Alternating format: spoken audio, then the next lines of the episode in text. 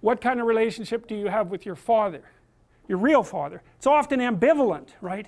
Because there's an element of him that encouraged you, hopefully, because without the encouragement of your father, man, the world is a dismal place. It's very difficult to be a courageous person unless you have your father in, in body and spirit behind you. It's very de demoralizing. Like, it really kills people not to have their mother. They just don't recover from that.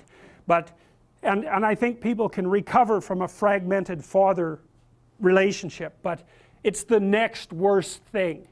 You know, because if your father rejects you or doesn't form a relationship with you, it's as if the spirit of civilization has left you outside the walls as of little worth. It's very difficult for people to recover from that.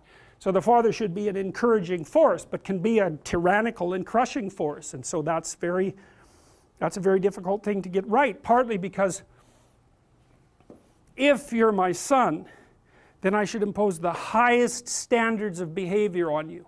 And I should always be judging what you're doing. I should be judging it with, with the aim of making the best in you come forward. But, but getting that balance exactly right is very difficult.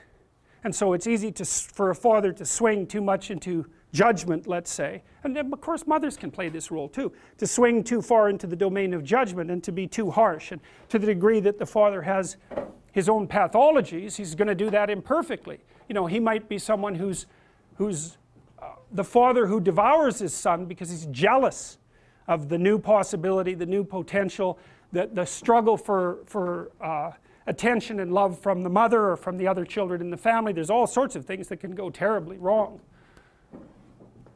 So that's the father as wise king, and that's another symbol that's been lost, I would say, to a massive degree in modern universities because all we're taught is to tear that down and, and to not even notice that it manifests itself everywhere, especially in the universities, which are like they're as close to an ideal environment as you could, as human beings have ever been able to create. It's as simple as that. And if you can't be grateful for, for the structure of the university with all its imperfections, then, then you're completely blind to this element of the archetype. And that's the opposite of it. That's the son that devours, the king that devours his own son. That's a tyrant. You know, that's like the mother who's too overprotective. It's the male version of that. And the mother that's too overprotective says, I'll never let anything happen to you. It's like, well, maybe you actually want to have something happen to you.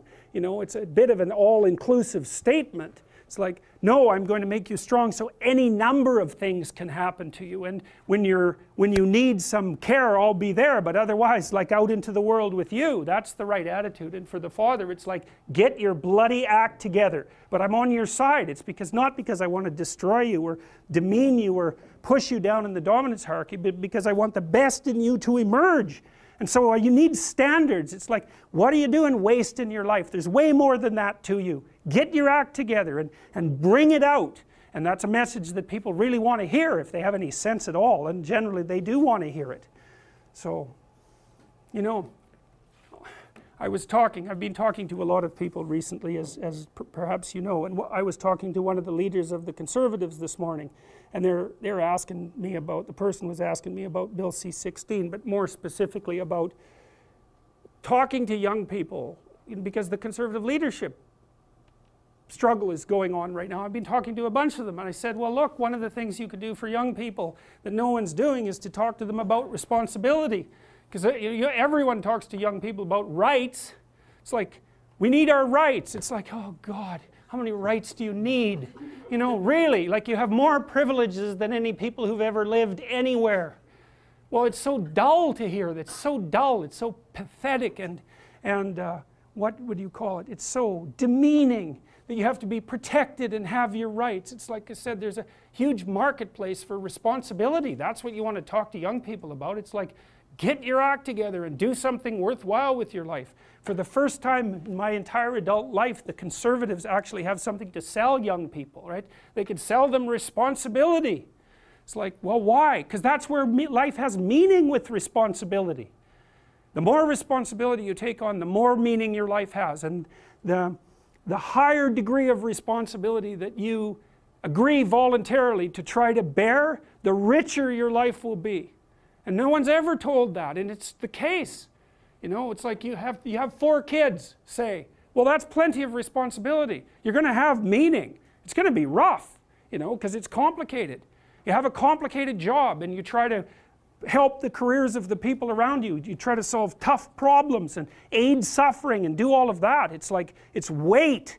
It's responsibility but it's there's glory in it. There's real glory in it. There's deep meaning in it. And and and young people are starving for that because no one ever tells them that. It's like you're way more than you think. Man stand up. Do something difficult.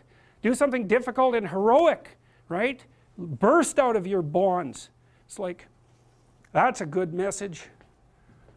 It's a necessary message because we have to be more than we are because if we if we aren't we're not going to survive